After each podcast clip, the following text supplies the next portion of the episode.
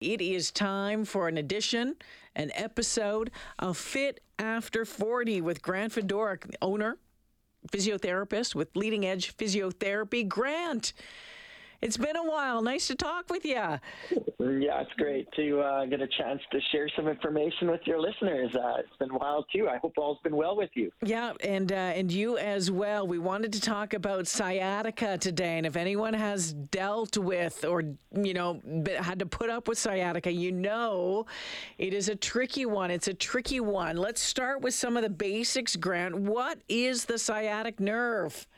Yeah, that's a that's where it starts because the term sciatica drives me nuts. You've heard me say that before because really people say I have sciatica and it's like, yeah, you have leg pain. Okay, well let's move on. let's see what you actually have. But the sciatic nerve is made up. It's basically one of the primary nerves. It's a large nerve that supplies much of the lower extremity, which is why it can be such a problem. And it's formed from the peripheral nerve roots that exit your spine, starting mm, toward the lower back, L4, 5, S1, S2, S3. Those are all defined by the vertebra below which they exit. So L4, vertebra below the nerve root that exit is L4, L5, S1, the sacral nerve root. Mm. Those all come together to form this fairly large nerve that then goes on to supply much of the of the uh, lower extremity, particularly the back and some into the shin. Um, and and so unfortunately, at any point when that portion of the nerve, so anywhere from the lower back exiting at those nerve roots that I talked about, down into the buttock and even in the back of the thigh, if that nerve root or sorry, if that peripheral nerve, the sciatic nerve, is impacted some way, whether it's from uh, unhealthy tissue, and this is when we'll get into the di- different diagnoses. Mm-hmm. Nonetheless, you can end up with sciatica. and sciatica is you saying to me as a practitioner, I'm getting pain or numbness or tingling along the distribution of that nerve, and that is sciatica. But it's not really telling me why that's happening. It's just telling me where, and that's when you get to, I told you have sciatica, and like I said, that's like saying you got leg pain. Okay, let's move on.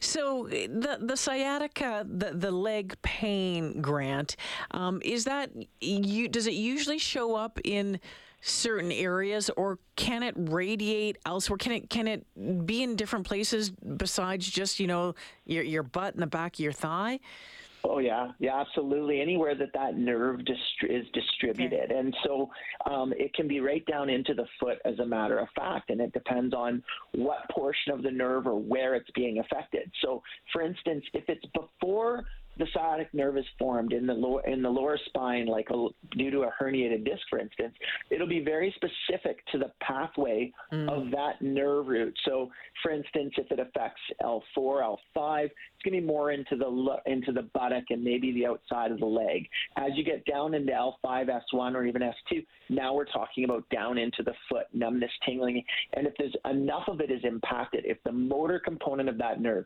so the nerve's made up of sensory, motor, and autonomic, some things that you have no control over, like sweating, for instance. Um, all of those have a pathway along those nerves, and depending on how much that nerve has been compressed or mm. impacted, is the best way will define what symptoms you've even got. Often it's just pain because of inflammation, swelling, or irritation of the nerve. But if in fact there's a direct compression to it in some way or form, you'll have sensory changes, numbness, tingling, or even motor weakness. So these are people who have trouble uh, with uh, even lifting their big toe or their whole foot, yeah. as an example, or doing a calf raise. Their leg is, if it's S1 and their calf is absolutely uh, not getting the power it needs because the nerve has been compressed, they won't even be able to go up and down on their toes. In fact, they won't even be able to point their toes down sometimes. Well, interesting, because eh? I was wondering about that because we hear people describe it as sometimes like a sharp pain, um, uh, that tingling and that numbness. So I was I was interesting in fi- interested in finding out what what causes the difference in all of that. Yeah, and it's a, the amount of the uh, the amount of the nerve that's impacted. I, I like to use the I lo- you know me an analogy. I like to talk about a garden hose. You know, the hose is spraying, and what do we all do if we want the hose to spray a little less? We kink yeah, it. Yeah, yeah. Right, and now it's spraying spraying less. How much you kink that hose there might still be water coming out. And if you totally kink that hose, totally close it off, no water's getting out. Well, if there's no information down that pathway, down that nerve, then that's going to impact different portions of what that nerve is supposed to do.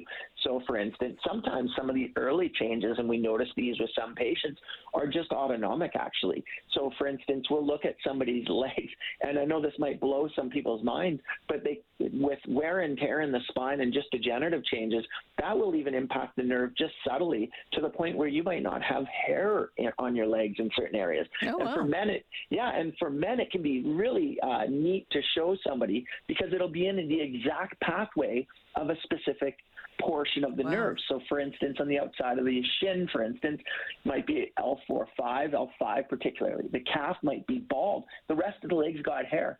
and lots of times these patients will say to you, well, it's just because of my sock, right? And, uh, and, and it's like, okay, but how come one leg has hair and yeah, the other? Yeah. You wear different socks on either leg. So, so really, it can have these uh, changes that people aren't even aware of, and can be actually there before they've got any significant uh, impact on the nerve, where numbness, tingling, and motor changes have occurred. So, Grant, what what's the cause of it? And I, I, I don't think we have time to list all of the different kinds of ways you can end up with it, but what's the cause of it? Yeah, so in some way or form, that nerve is either directly being impacted, so compressed by something. Well, so for instance, with stenosis, we've talked about this before. Yeah. There's a when the vertebrae get closer and closer together with wear and tear or injury processes over the years, the the what, the exiting foramina, the hole that the nerve exits, gets narrower, and mm. there's less room for that nerve to exit that's one example of where that nerve can actually start being compressed because there's less room for it. Certain movements will bring on that kind of sensation then. Standing, walking, leaning backwards, that's going to lead to even less space and more impact on the nerve. Herniated discs is another example of a compression on the nerve. That that nucleus, that little jelly-like substance in the middle of the of the um, disc protrudes or extrudes and puts pressure on the nerve, that can cause it. You can have direct compression in areas of the buttock. You know, you'll have people talk about piriformis syndrome. Now, if you're out there and you've been told you have piriformis syndrome, just know it's more rare than you think. But that nerve actually travels right through in some people and actually pierces through this the piriformis muscle. And, and in some people with a lot of compression or restriction in that muscle there can be pressure there.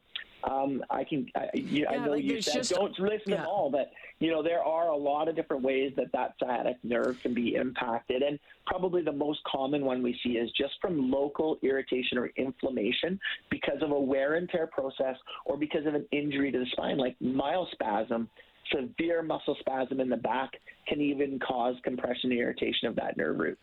All right. Um, we need to get. I, I want to. Of course, everyone wants to know. Well, what can be done about it? That's that's the thing. Okay, we've got it. What can be done about it? Let's get into that after we take a look at uh, at shopper traffic this afternoon. Hold, hold on a second, Grant. Sounds good. Available on Apple Podcasts, Google Podcasts, or wherever you find your podcasts. 6:30 Chet Afternoons with Jaylen Nye. It is Fit After 40 with Grant Fedoruk from Leading Edge Physiotherapy. Always a ton of great information on their website at leadingedgephysio.com. We're talking about sciatic pain today, pain with the sciatic nerve. And so we've kind of gone through what the sciatic nerve is, how it can happen. The big question is what can be done about it, Grant? I mean, are there a number of different treatment options? Yeah, absolutely. And they all go back to what's the cause. So that's why it's so important to determine what exact is what the exact mechanism of irritation of that nerve root is. So for instance, if it's local myospasm and we go through a process of determining, you know, the disc seems fine, the and there's many tests that we can perform to actually pinpoint why in fact you do have this symptom down your leg. And most of them do come from the lower back. So most mm-hmm. of our assessment when this is occurring, we're trying to figure out what's happening in the lower back. Some movements. So for instance, somebody who's got a herniated disc that's causing this discomfort, they'll come in with a telltale story.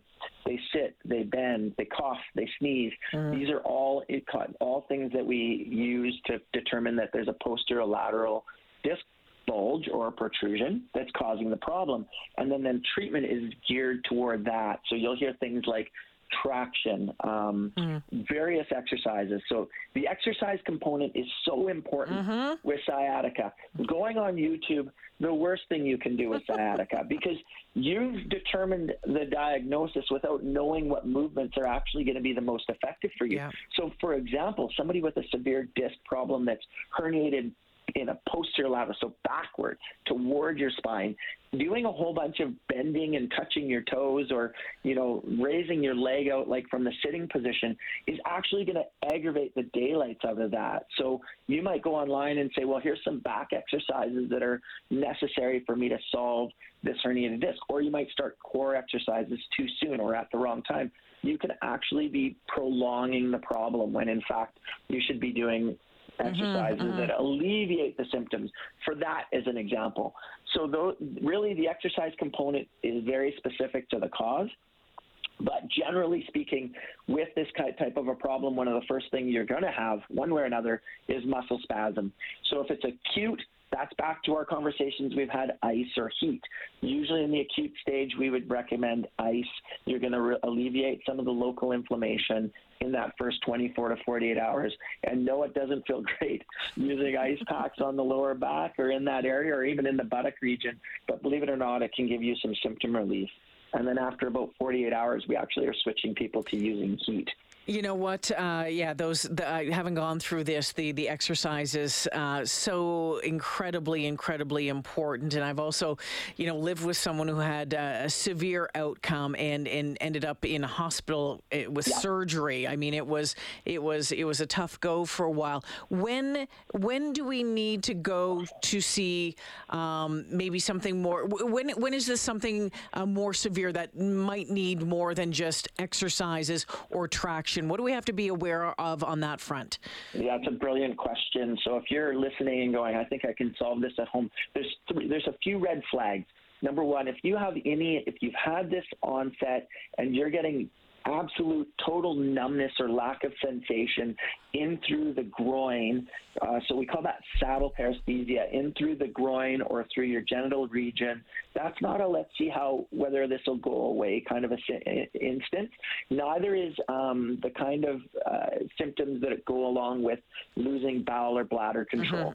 So if somebody's got severe lower back pain like this down the leg, it's getting to the point where they're actually incontinent, either of um, fecal or or um, urine, then it's go to the hospital. Don't Yeah. phone us and see if we can solve it. That's a that's an emergent uh, situation. Those are the two Okay. total red flags. Believe it or not, losing some motor control. I know this sounds horrible, but weakness in the leg. We see this all the time. Oftentimes, people do go to emergency and then they're sent over to us, and we're dealing with it anyways.